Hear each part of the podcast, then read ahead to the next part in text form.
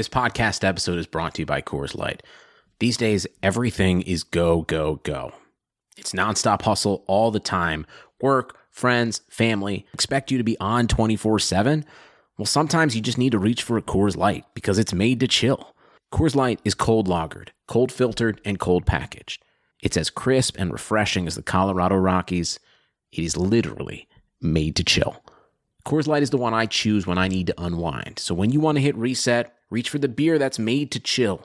Get Coors Light in the new look delivered straight to your door with Drizly or Instacart. Celebrate responsibly. Coors Brewing Company, Golden, Colorado.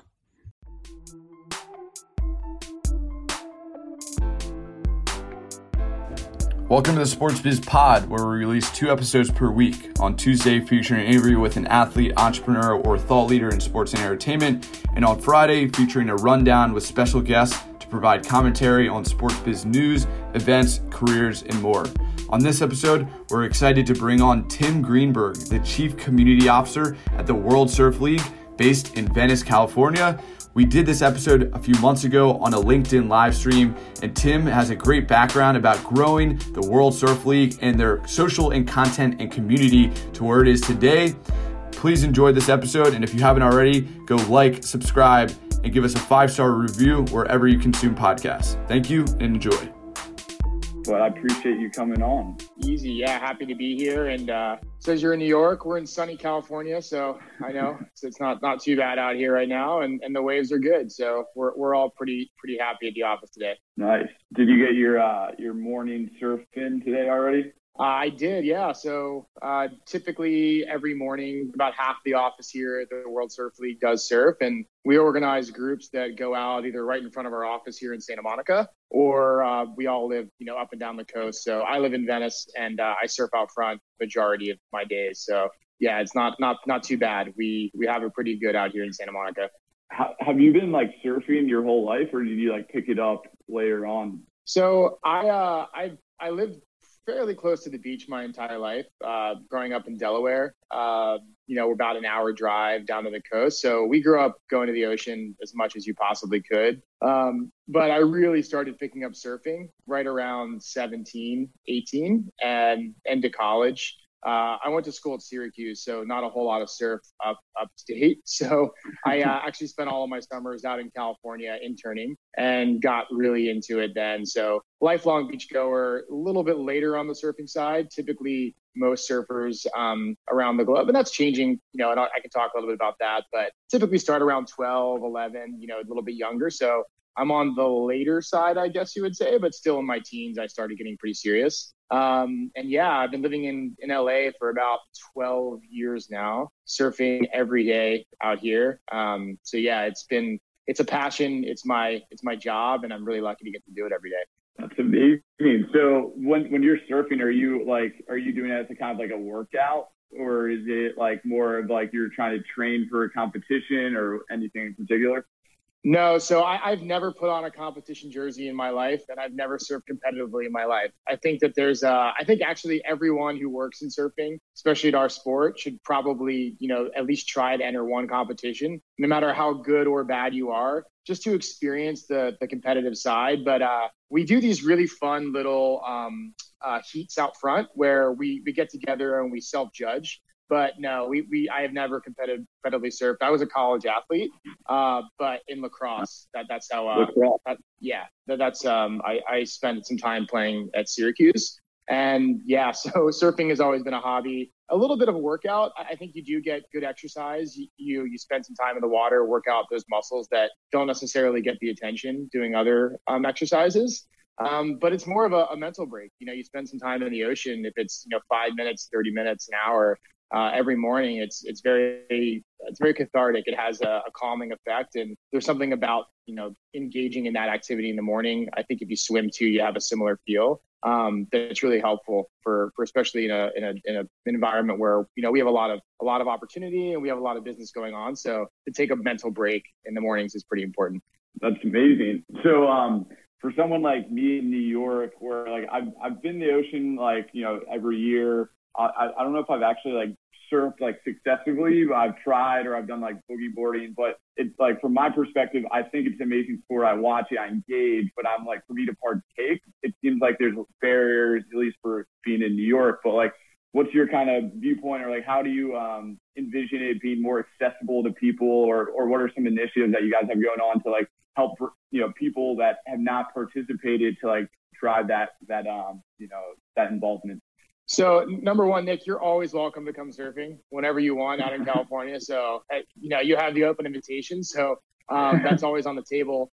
There's actually really good surf in New York. Um, so out in Long Beach in the Rockaways, and then all the way out to Montauk, um, there's some incredible uh, waves. We actually had a competition the first time since 20, 2011, I believe. Um, we had an event in Long Beach. Uh, it was a longboarding event. It happened this year, and we're really excited to be bringing surfing, you know, not necessarily back to the East Coast because it's always been there, but having a surfing competition sanctioned by the WSL um, outside of some of our, our uh, you know, QS events that is, you know, bringing it back to the state. I think it's a really cool opportunity. So uh, you're subway subway right away from from getting out there. It's not no, too far. It's just the it's a matter of how cold you want to go. That's really that's really the challenge. Um, but on the WSL side, we're doing a lot. I think that participation. Well, I know that participation. It's a participation sport. It's it's aspirational, but there's a whole side to um, our environment where you you really want to be building up the the particip- participation layer of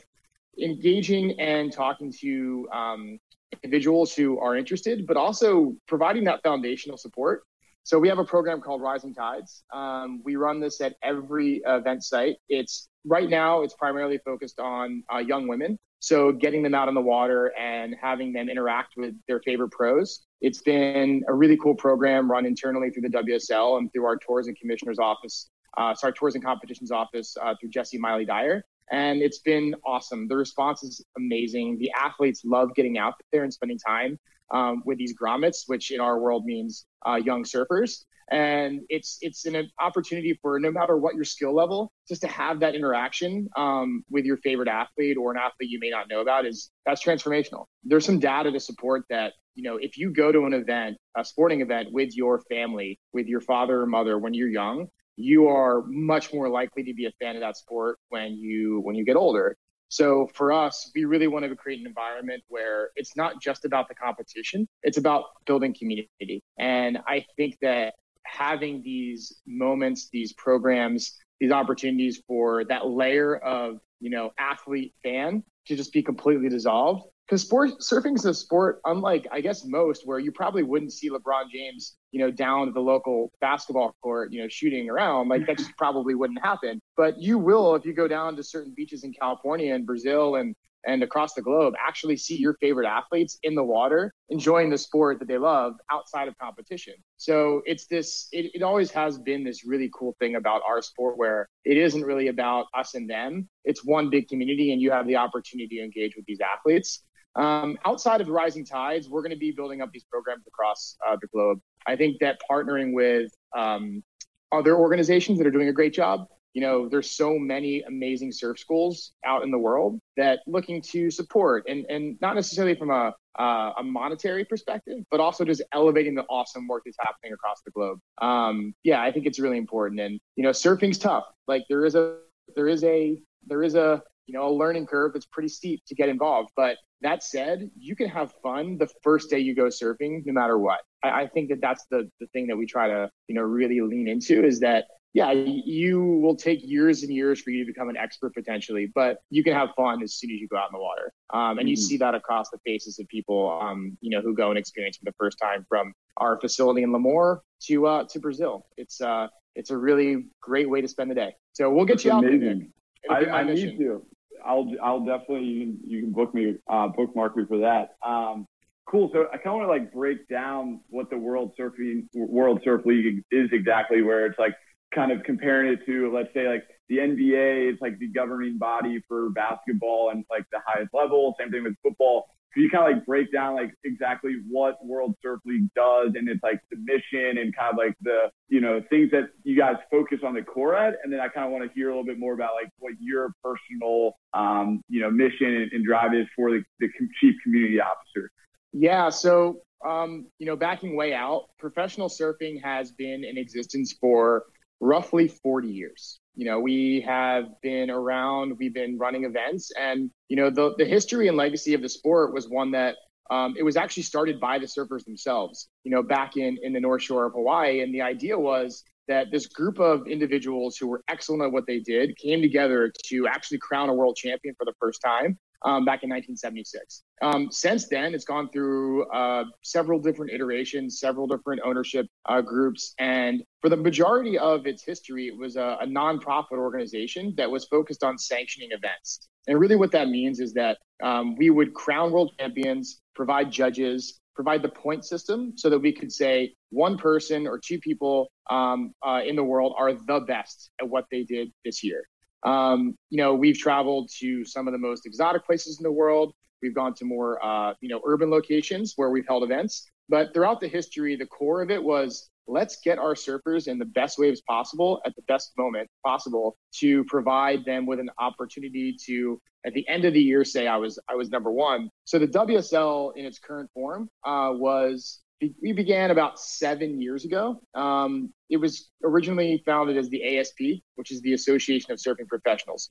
And when new ownership came on board, uh, we recognized that there was a huge opportunity to centralize everything under one house. Uh, before the WSL ASP, all of the individual endemic brands, so Hurley, Rip Curl, um, the like, they all own the individual events, and the ASP sanction was the sanctioning body. So there was no central leadership and every event looked and felt different. There was no central broadcast. So the idea was to bring everything internal and then from end to end, from the, the competition on the beach to the delivery system at home, we wanted to be involved in that entire process. So it took us about five years to really, you know, get the professionalization of the sport from a broadcast perspective um, in a really good place. And we have an amazing team here. What they do on the ground, um, you know, broadcasting from a location like Tahiti, uh, you know, is absolutely incredible with absolutely no stream delays, no latency is, is amazing. And that's a whole separate podcast I think that you should probably look into is the technology around how we deliver off the beach is, is amazing. And I'm not qualified to even speak about how we do it. I know there's a lot of really smart people in our company, far smarter than I, that are that are handling it on a daily basis. But really, what the WSL right now is is we are modeled much like F1, where there is a point system and a leaderboard that is calculated over the course of the year, where we crown uh, a, a, champion for the men and champion for the women. And that is played out over the course of 11 to 12 events, um, depending on the year. And some of those locations do overlap, where the men and women surf the same waves. Some of them do um, do move away. And yeah, it's it's an incredible tour. It is it is really nice. I, I, was actually one of our employees right now is in Hawaii. He's been there for about four weeks so far. So uh, we end our our events there. So it's um it's it's right now we're in the process of you know adding on more components. So we primarily do Crown World Champions. That's what we do. Um, but we're also looking at expanding our content offering. Um, competitive surfing is just one aspect of the sport. There, surfing represents a very wide range of disciplines, a very wide range of skill sets, a very wide range of um, interests. So at the WSL, we are looking at trying to provide content, to provide um, you know new products like the longboard tour, uh, or revamp products like the longboard tour to open up the aperture around surfing and provide um, you know more content for people that might be interested in something a little bit different than uh, what our incredible surfers do on the championship tour on a an event by event basis. But yeah, at the end of the year, we we do crown world champion. That's what we're at across uh, big wave, um, across longboard, championship tour, and then we also run the qualification series, which is, uh, and the best way to describe this is the minor leagues for surfing. So we right. need to provide a pathway to actually get onto the big stage, and we do run that as well. Um, we have about, and, and don't quote me on this because it's uh, it's changing daily because we have new partners coming on board, but we run about 200 events a year across the globe.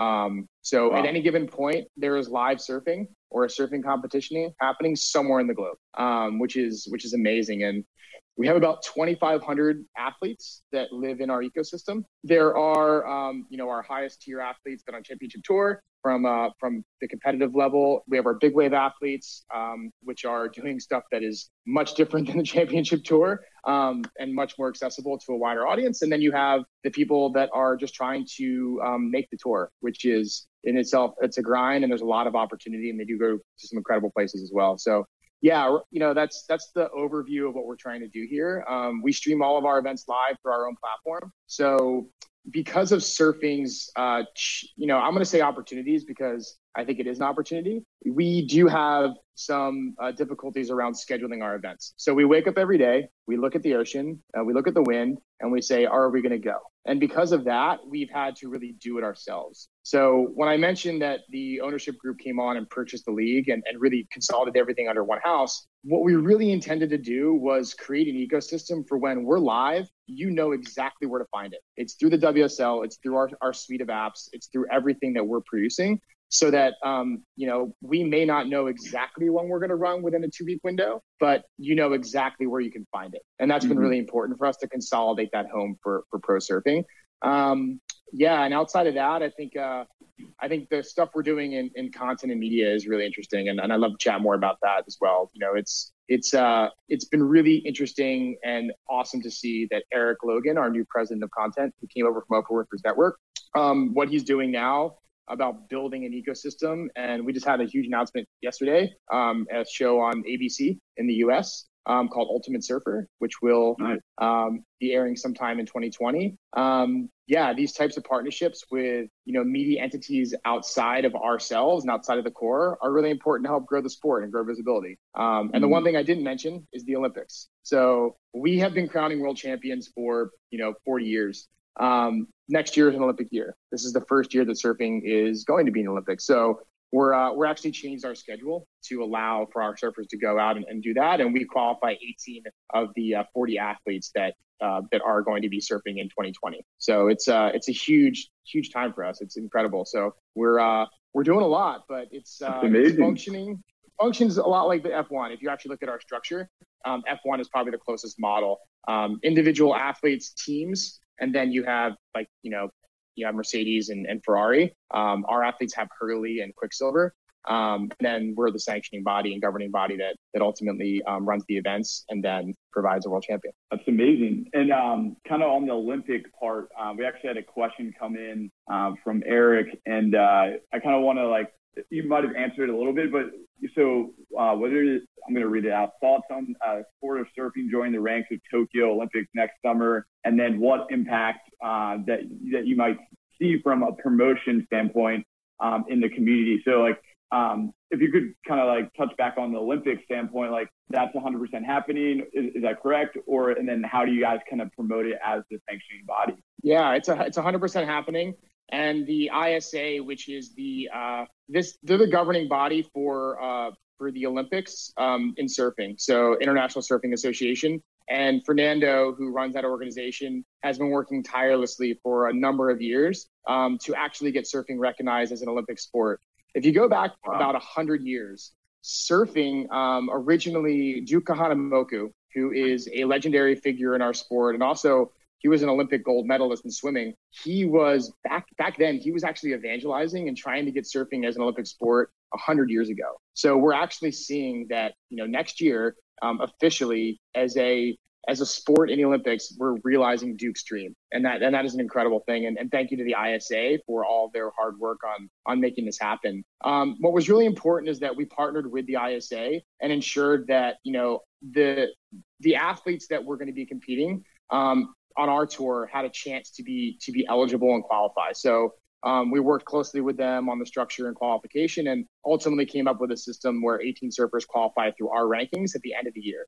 The way that that works is that two athletes per country um, will qualify um, up into uh, a certain number of athletes, so the 18. At that point, the remaining athletes will be qualified through the ISA and their um, events they have um, running the Pan Am Games, the World Games. Um, and this gives opportunity for WSL surfers and then also surfers from other parts of the world to have an opportunity to compete at the world stage. So it's a really cool system, and I think we, I think we're going to get some of the the best athletes in the world out there, and and it's definitely going to be a show. Um, mm-hmm. So it's definitely happening. Number one. Number two is that I think the best thing we can be doing as a, as a league is really this is the athletes' moment. This is this is the moment for the athletes to uh, who have been you know doing incredibly hard work on our side and um, living and breathing the sport, traveling around the globe to be on the world stage. So what we want to be doing as the league is partnering with these athletes, with their managers, with their agents, um, with the brands that represent them, and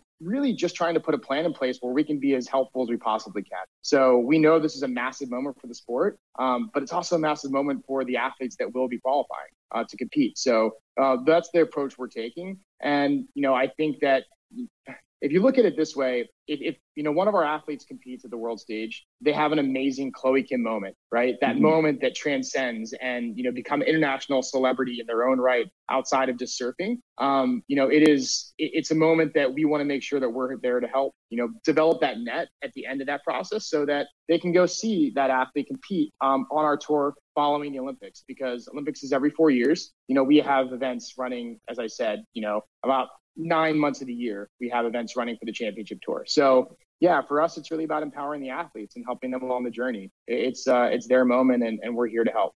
Mm-hmm. That's amazing. Um, we actually had another question come in that's kind of like um, in line with that. And for everyone that's tuning in, if you guys wanted to um, give us a like or drop a comment with any question you have, and we'll, we'll get to that. But um, we have a question from Will, and he was kind of based off what you're saying is like capturing that moment, especially in the Olympic level, um, from a content standpoint. Like, how do you guys um, utilize social media for real time content to like engage fans? And I think, especially with the Olympics, it's like such a moment for all of the league and also for the sport and for the athletes. Like anything you're doing, particularly, I know you guys have a great Instagram, um, but what, any strategy with uh, the real time content um, during during the matches? Yeah, so taking the Olympics out of it because there are some uh, there are some you know things we're working through um, around you know what we can and can't do, especially during the the the uh, blackout window. Um, mm-hmm. But that said, the athletes will be there, and we're going to be there to support as much as we possibly can. And, and it's important that we help tell their stories through their channels. Um, someone who's a fan of John John Florence, who is one of our, our top athletes, um, and and is in competition right now to actually qualify for the Olympics going into uh, the last event of the year. He's uh, it's Kelly Slater, who's 11-time world champion, and John John Florence, um, who are going to be going head to head for that uh, Olymp- final Olympic spot. So it's a pretty wow. cool story going into uh, the final event of the year at the Billabong Pipe Masters, which starts on December 8th. Um, outside of the Olympics, you know, we and my team specifically, um, so probably worth actually noting what my title means and and you know mm-hmm. what I actually do at the World Surf League. Um, so I've been at the company for seven years. Uh, I started as a social media manager. So I ran social by myself uh, for the league for about three years. Um, you know, traveled across the globe, really tried to invest a lot of time and energy in building our channels. Um, and the mantra that we came up with pretty early on is that great content, program consistently over time, you will yield results. Like you have to be as consistent as you possibly can. Um, and we never want to put anything out there that we don't fully believe in. So that's been our mantra and our ethos that we've lived by as we started adding on new team members and started to expand our our group. Um, now we have three people that work on social, which is which is still it's not a lot, but we're we're a small scrappy team.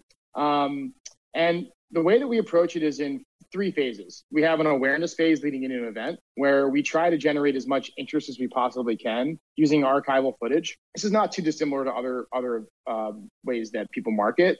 I guess the difference is for us is that um, we have access and we own all of our content, so we can go pull from our server downstairs, which really has 40 years of pro surfing sitting on, and I can go grab X piece of content, um, you know, either red footage or or not, and create content um, at scale efficiently and fast so that my team here is able to, to do what they do um, even if you know they're a bit decentralized. So we have an awareness phase that lasts about two weeks and the goal there is to just you know talk about the stories that are going into the event you know create content that has some franchising format to it um, you know five years of tens you know 10 point ride being the best you can get um, on a single wave in our in our competitions um, you know, these franchises are important just to help frame up the content you're seeing. Um, at the same time, we want to lean into athlete personalities. The really cool thing about our sport is that about 60% of the content we post actually isn't from us. So our athletes are mm. out creating their own content. So we are really lucky that they have embedded filmers.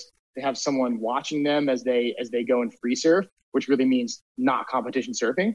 Um, and they're now getting into personality driven content. So some of the best performing stuff we have, either leading into or during a competition, is that that moment behind the scenes with a cell phone, with them being you know themselves. So we are able through our relationships and through the, um, I think through the the effort and time we put into building a, an aggregated, engaged audience. You know, we get access to that content, and uh, people are willing to share it, which is which is amazing. And we love to we love to hear the feedback from the community. So that's one piece of it is actually looking what the athletes are up to heading into the events and then as we go into the event, things completely shift. Um, we have a team, we always have one person here at the office um, or at home who is monitoring in real time what's going on and able to clip content and push it out on social in real time. Um, we always have someone on the ground, one or two people who are capturing content in real time, servicing our partners, um, behind the scenes personality, just really ensuring that we know what's going on. Another big piece of that is actually the call. Like this morning, we're in Hawaii for the for the Hawaiian Pro, and you know the call was delayed an hour because the conditions weren't right. So we don't mm-hmm. know if we're going to be running today, but we need someone on the ground who's communicating back and forth to us so that we get that, those those updates. Um, once you start to get into clipping that content, uh, what we're really excited about is the automation process. We only have three people, as I mentioned. So for us, we had to figure out ways in partnership with Greenfly, uh, in partnership with a group called WSC, which um, they they actually do a lot of automated highlights for us. Uh, we were introduced to them through the NBA, and they've been a game changer for us. They've learned our sport over the past three years, uh, and they are now at the point where they can identify a barrel, an air, a maneuver. Um, it all clips in real time, and it's all aggregated into a, a CMS where my team can pull out and create content. Say you want to make a two-minute highlight reel of Kelly Slater's top tens from the past three years then you put that in and it spits out automatically wow. that piece of content. Obviously, you need to do a bit of curation on the edit after that point, but to have that ability to pull that content out as quickly as we can um, in real time is, is incredible. And you add in the automation layer, which is now Greenfly. The API, uh, uh, there's an API connection that we built between, well, the teams at Greenfly and WSC had built, where now we can do automated clip, uh, highlight clips to our athletes without actually having to touch anything before my team would actually pull those clips down, download them, and then upload them to Greenfly, which is a, uh, a service that we use to communicate with our athletes, um, content back and forth. Um, now we don't have to do anything. So if Kelly Slater gets a 10 point ride, he will have that in his inbox in Greenfly to download and distribute even before he leaves the water. So that's been, and this has all happened within the past month. Um, it's uh, it's been really exciting and now uh, photo as well. We're also delivering photos too through WebDAM. Um, we have an integration with Greenfly and the API too. So, you know, giving our athletes the ability to post that content through their channels and then extend that reach.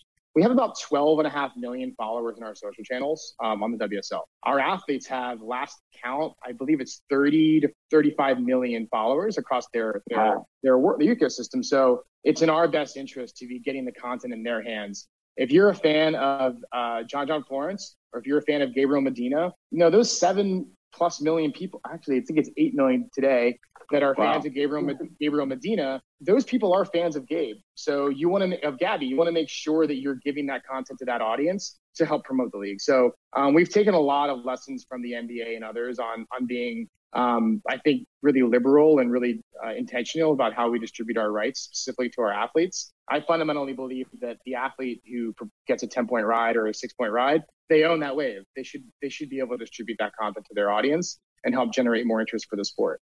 So um, we have an automation layer, which is which is amazing. And then outside of that, I think it's what we're discovering now is that you just really need to be as fast as you possibly can, but also add mm-hmm. context. Mm-hmm. So we we're pretty quick using these these tools. You know, within you know a minute or so, we can have the content out on our channels.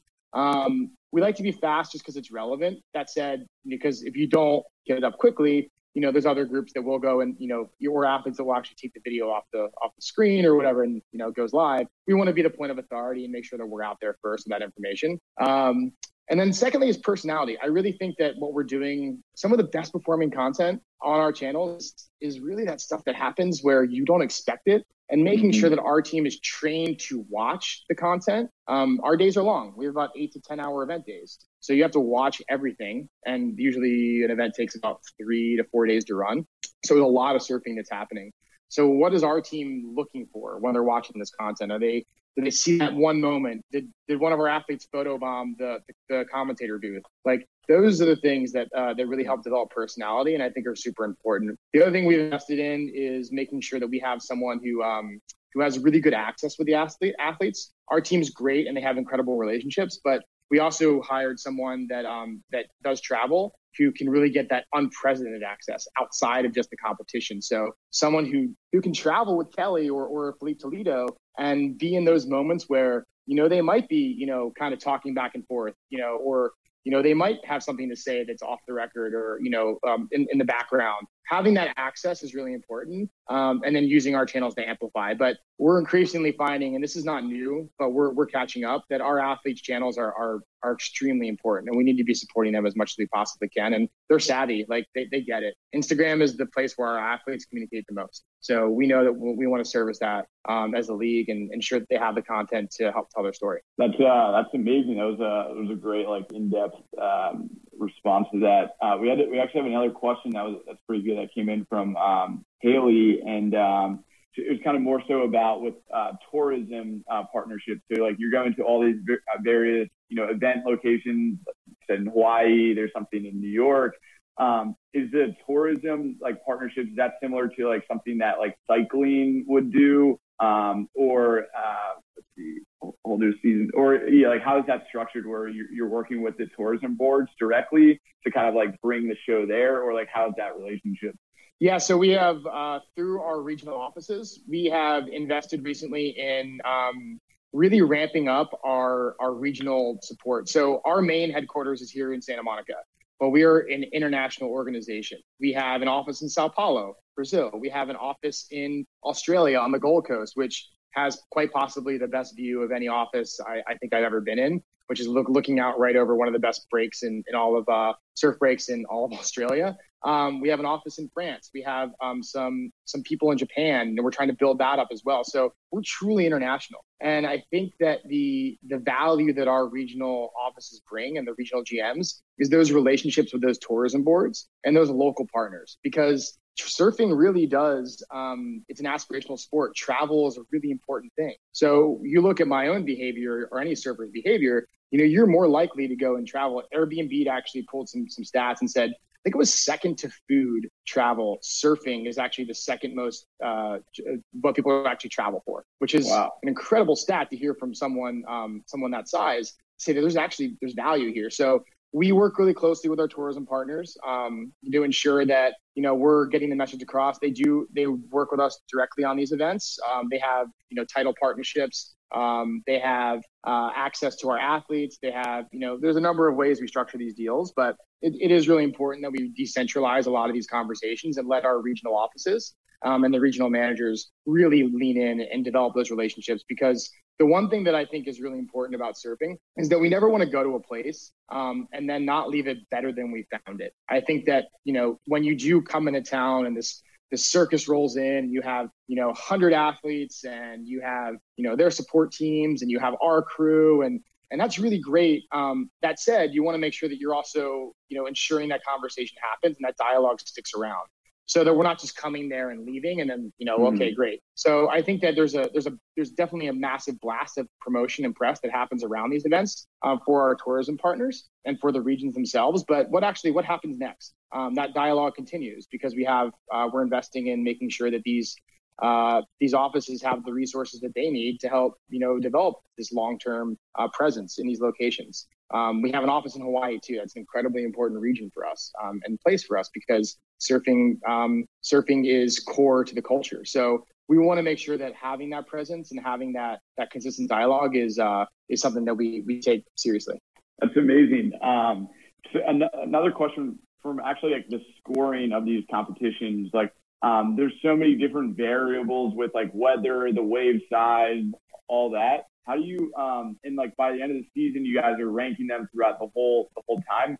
how do you what's like the scoring breakdown like how do you get is there, there judges that are analyzing the size of the wave and then all all these other factors like how does it since there's just so many variables with like mother nature putting out this wave how do you guys like face that yeah so we have judges who are on site at every event and those judges uh, are a group of individuals that represent different nationalities different locations and what they're trying to do, and there's there's a head judge. Um, his name is Patamo, and what he does is he's there on site, making sure that the judging criteria is going to change on a daily basis. But what we do um, is work with the tours and competitions office, which is usually um, represented by Jessi Miley Dyer, uh, Travis Logie on the qualification series side, or um, Pat O'Connell, and to really say, you know, what is going, and Renato Hickel as well. Um, what is going to be the criteria for how we're judging the event today? And those changes can, can those conditions can change in real time. We have um, typically at an event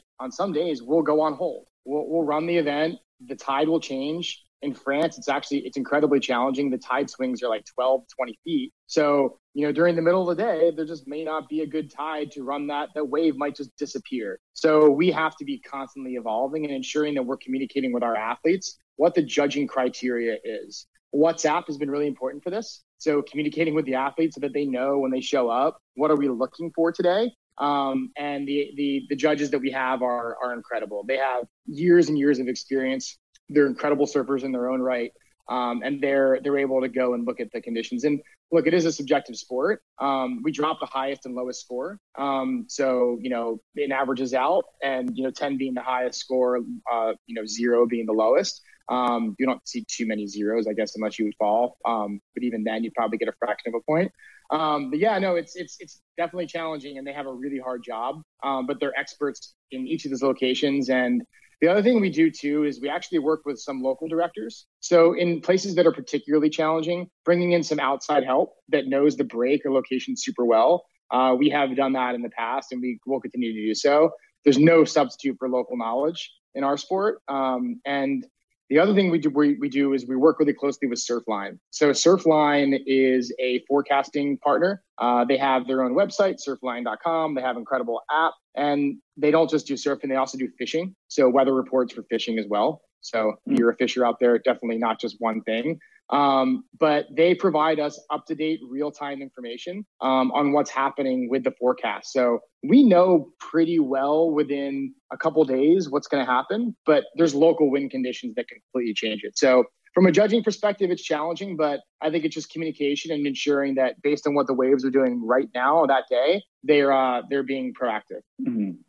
That's uh, that's interesting. Um, so I kind of want to like uh, talk about some of the innovative projects that you guys are working on to like help grow the community, grow the sport. I think when we were when we first met, it was uh, at the uh, Instagram and Facebook Athlete Summit. I think we were talking about like one of the surf ranches that I think Kelly Slater is starting up, and some other athlete um, surfers are getting part of. But are there any special projects that have like kind of caught your attention that are really innovative, whether it's like a surf ranch or other ways to help grow the sport that's kind of like uh, either fairly new or, or something that's made a lot of traction? Yeah, I think the I think it's a really exciting time to be involved with surfing. You know, I, I came from a media background. I came from William Morris Endeavor. Um, and I also worked at a social agency. So I didn't necessarily, you know, grow up working in the surf industry per se.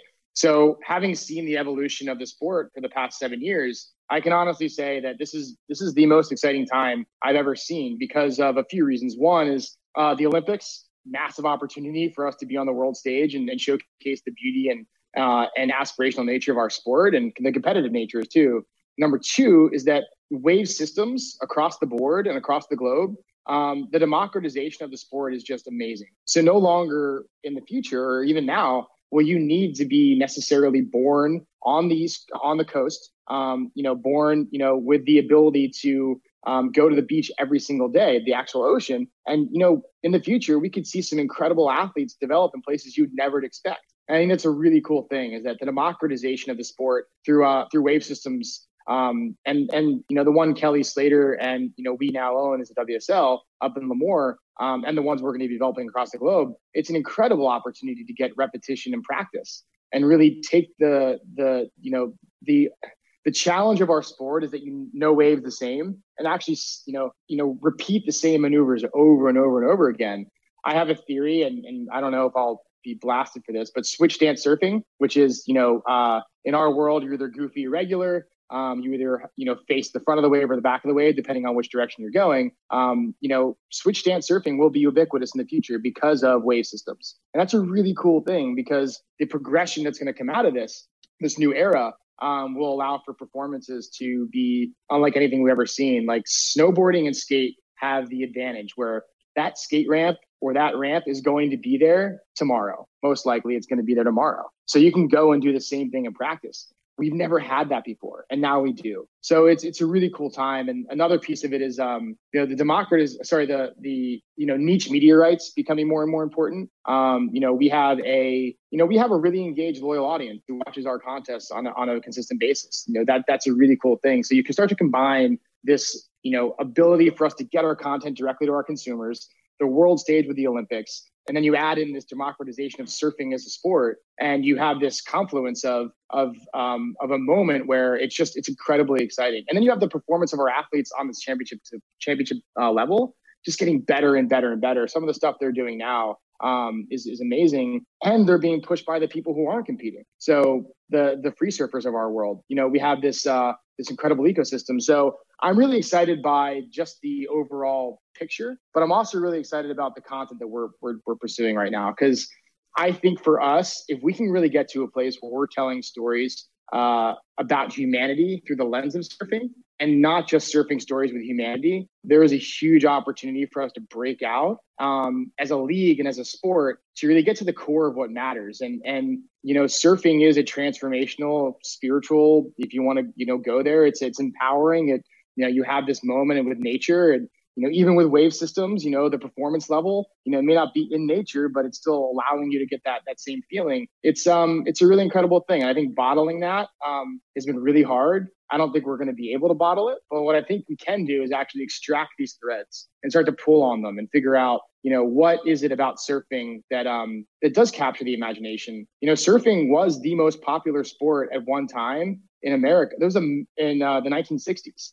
like the wow. Beach Boys. Like think about what actually that moment was. Like you think about pop culture. Like there was this moment when surfing actually influenced a lot of pop culture in our country. There's no there's no reason to say that that couldn't happen again. Um, i just think we need to be you know preparing ourselves and doing as much as we can on our side and working with all of our incredible partners to help really amplify these stories and individuals. Because you know i think there's there's just this uh there's this really special moment right now, and we have such an incredible uh, roster of athletes that, um, yeah, I'm, just generally excited. And on the technology side, um, about innovation, I know, you know, this is it's also becoming easier and easier for us to just get our content to to the consumer, and that for me is um, like I mentioned with Greenfly and, and WSC, um, the idea that we can streamline our processes and we can look at uh, partnerships with platforms like Instagram and Facebook and help to develop a like a robust ecosystem around our athletes or around our sport where we're not just saying hey here's a piece of content take a look at it. What's the consumer journey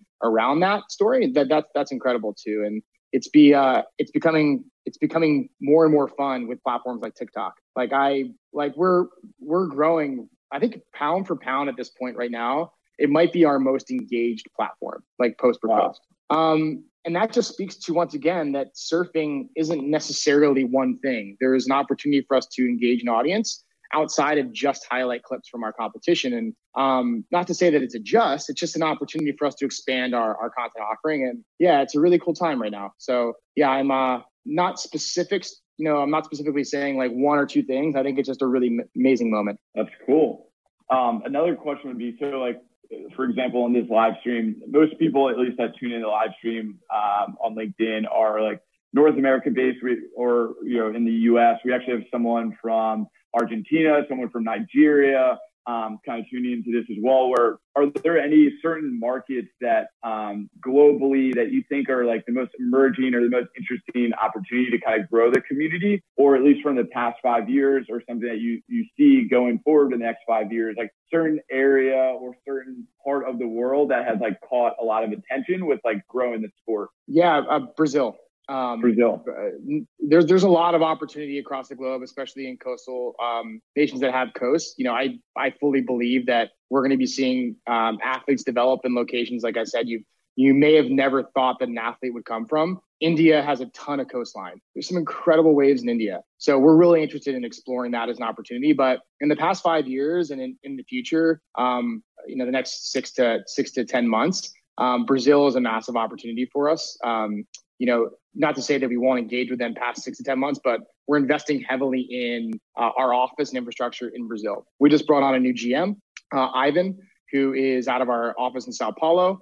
Um, one of my team members, Felipe, um, he just moved back to Brazil. Uh, he was with me here at HQ for like four years. Um, and he just took an opportunity to go down to Brazil to help grow their social channels. So we're relaunching uh, WSL Brazil. Um, you know, it's a huge opportunity for us to be creating content for the consumer in the market in language. So it's um, what happened is is that Brazil has always been you know competitive in the space, but right around 2014, Gabriel Medina, um, the first Brazilian to win a world champion, really caught the attention of, of the of the community, and he became a celebrity overnight by winning in Brazil. Like he is. He's, you know, he's hanging out with Neymar. He's doing, and he's an incredible athlete and ambassador for our sport. And then you've had succession of of uh, of more world titles being won by Brazilians. So as a result, it's um, it's becoming and it is a really important um, opportunity for us to do more for for the the audience in Brazil. Um, and I think investing in the platform and investing in Portuguese language content, investing in our office in Brazil is uh, is the right step. And then also identifying you know new opportunities like Asia. Ch- China is investing heavily right now in uh, developing their Olympic surf team. Um, you know that that's a huge market and ton of coastline there as well. So you know looking at these places where there's interest there's opportunity to go and actually get in the ocean and then ultimately you know who you know how can we as a league start to develop these grassroots programs in these places or, or support in any way we can what's happening so it's a, it's a really exciting time. And i think you know access to boards is one thing that that's really important. Um, you know in, in brazil you know there's so much coastline and there's so much talent. There's so many stories of our athletes. Adriano de souza who's also a world champion for us um, he won a world champion uh, a few years ago, he his first surfboard was a seven dollar board that was bought by his brother, and that changed his entire life. Right, so just access to that that piece of equipment changed the course of his of his existence. So I think um, I think access to, to equipment is something that you know you'll start to hear more and more about. Um, and boards can be expensive, so we need to make sure that we're you know figuring out ways that we can get you know boards um, in the hands of people who are interested. Um, it's not going to happen overnight, but it's something that I think is important for sure.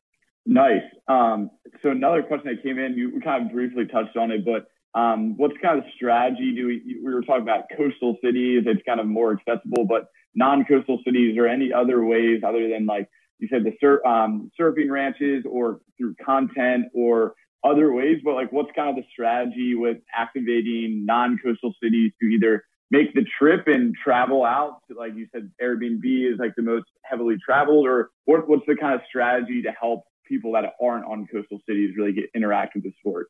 I wouldn't say that we necessarily have a strategy in place right now. I think it's more of trying to identify um, individuals or or groups that are doing this right now. I heard an incredible story the other day about uh, a group called the East Valley Board Riders Club.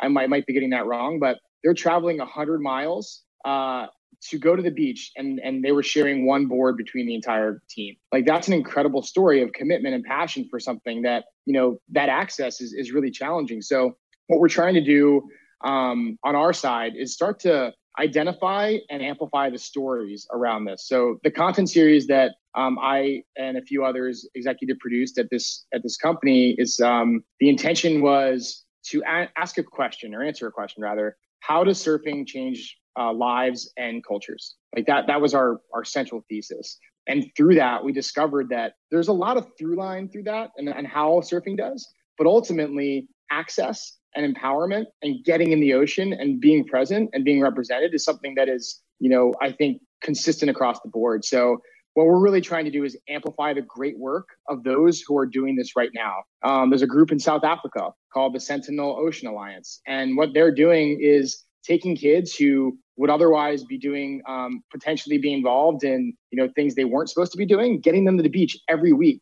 and ensuring that that program's there in partnership with hurley. So what we're really trying to do is take these stories and amplify it but not just tell the story. We're also trying to figure out ways that we can have a call to action. So um, you know what does that group in south africa need to be supported?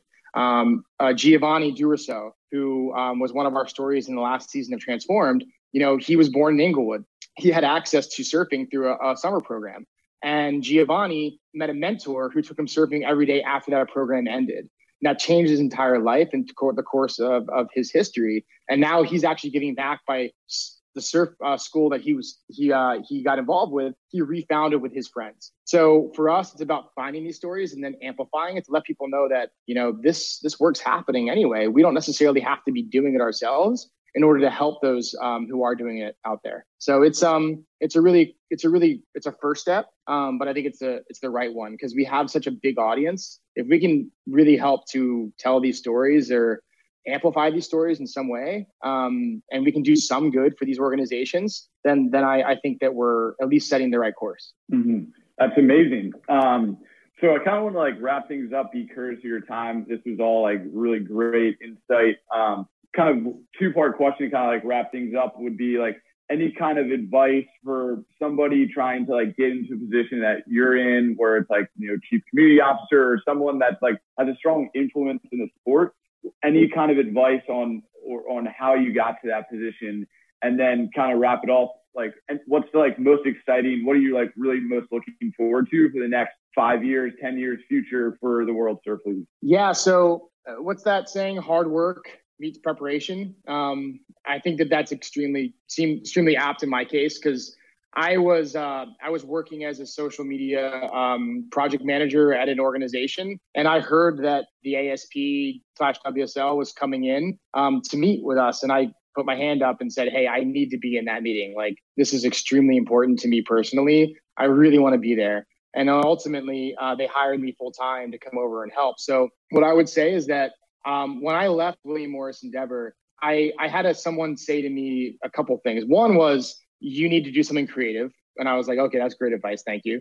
And number two, one of the one of the agents there said, "You are a surfing encyclopedia," which I'm not. I just knew a little bit about surfing. But he was like, "You need to go do something in surf." And at the time, I didn't really have a clear path. Like I said, I didn't work in the surf industry. I didn't know how to do it, and you know, I had to go a different route to end up where I am. And sometimes the universe just unfolds and, and you're there at the right moment to actually take take that opportunity and run. And and I threw everything into this this um the first, you know, iteration of what we tried to achieve. And then today, like, you know, you have to live and breathe the brand, you know, ensuring that, you know, I didn't post on my own social media for about four years. Like I didn't really run my own Instagram. I was like, I I need to do this. The WSL is my going to be my my uh my social media handle, and that's how I approach it every day. And the opportunity I saw was this is just probably one of the coolest jobs you could have in the world is working in surfing and working at a lead that's investing in content and investing in media and at this you know fledgling um, moment where we have this huge opportunity and we have these incredible ownership group so really taking the initiative and saying, recognizing the opportunity, but also throwing yourself headfirst into whatever that is. You know, I didn't realize I would be sitting here as um, as an executive at the company when I started. I didn't even know we would have a new office. When we started, we were around a ping pong table. Like that's how we began. So, you know, now we have. I was. I think I was employee number seven, and and I, now we have 200 employees across the globe. So wow. to see the growth and see the opportunity and just live and breathe what you do and have passion for it um, I'm extremely lucky that I get to, to, talk about surfing. And the other side of me is that I just I love the media space. I love the sports space. I love entertainment. So having gone to school for film and communications, uh, worked in the in the entertainment industry, and then coming back to a, and and being a collegiate athlete, and you know having all those things come together, um, I think I'm just extremely lucky to be here. And um, yeah, advice to someone who would be, you know, the path may not always be exactly clear, but what you have to do is just take the next step that you think is right. Um, and then sometimes that will unfold for you as, as actually going the direction you want it to. You know, I don't think that there's ever a straight line to anything. I think it's always going to zigzag or go backwards or sideways. Um, and and recognizing that you have you have some control, but not all, is actually really healthy. And you know, being true to what you want in the end um, and also being open to new ideas. Because if I wasn't open to a new idea, which was going into what we called new media at the time, which was social, like I was like, that's really interesting. I'm excited about this opportunity. My life would have been completely different. I probably wouldn't be sitting where I am right now. So I think just having that openness and, and willingness to try something new um, is uh, is is the right way to approach it.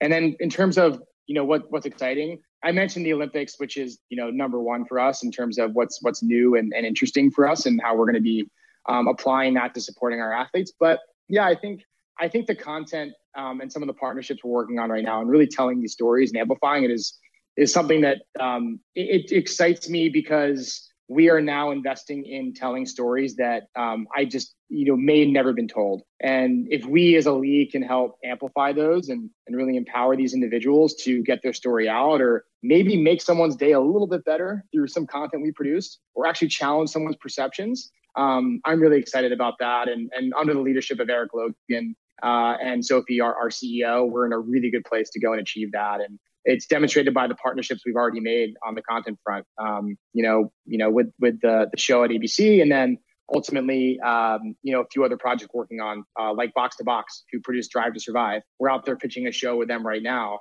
Um, that's that's essentially um, Drive to Survive for surfing. Like it's a really cool project, and, and if you don't, if you haven't seen Drive to Survive, highly recommend going to watch it. F1 and team at Box to Box did an amazing job. It's uh, it's top of the list for for Netflix. Go and watch um, yeah, if we can go and tell a great story around our sport and introduce it to somebody um, who may have never thought about surfing at all in terms of uh, the WSL, then I think we've done a good job. So that that excites me too. And yeah, there's a, there's a lot of opportunity for us. That's amazing. And um, thanks for all that insight. I can uh, I can plug in the post of this. I will plug in like your your guys' career pages if anyone else is interested in like getting involved with the the World Surf League. But um, all this was great. You had amazing insight. I appreciate your time with all this. And um, we're, we're, we're going to be doing a, an event series in 2020 called the Athlete Platform. So we're going to bring in current former athletes. So we'll definitely uh, circle back around with you. Would love to get the sport of surfing involved with what we're doing as well. So love to. Um, yeah, and, and I'll definitely take you up next time in uh, in Los Angeles for uh, a surfing session. we'll get you on a board. Uh, that, that, that, you know, I can guarantee. You know, we'll even bring out one of our pros. I, I, I think we'll get we'll bring the, the, right people to teach you. So easy. Thank, thank you so much, Nick, and thank, thanks for everybody for watching. Um, thanks for being here. Appreciate it. Amazing. And then and we'll take this audio and it's, it's live on LinkedIn. We'll put it into a podcast. So um, I'll share all that with you when, when it's done. But thanks again. You're you're a great great guest. Thank you, Nick. Appreciate it. Thank you so much for tuning in this episode of the Sports Biz Pod. We hope you enjoyed the show. If you haven't already, connect with us on all social channels at Sports Biz Group. You can also visit our website, www.sportsbizgroup.com, for amazing resources, events, newsletters, and ways to get an edge in the sports industry. We look forward to continue to unveil new amazing episodes with special guests. Please reach out at any time for any recommendations, ideas, or ways to collaborate. Please go give us a five star review and subscribe. Look forward to seeing you next show.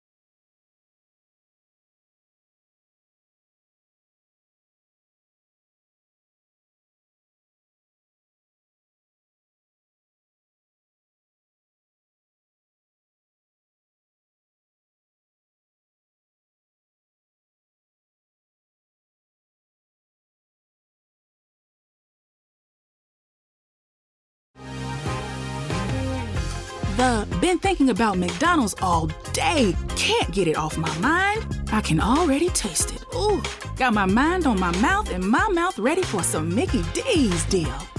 There's a deal for every moment at McDonald's. Right now, get two of your favorites for just $3.50. Mix and match a classic McChicken, a hot and spicy McChicken, or a juicy McDouble. Price and participation may vary, cannot be combined with combo meal, single item at regular price.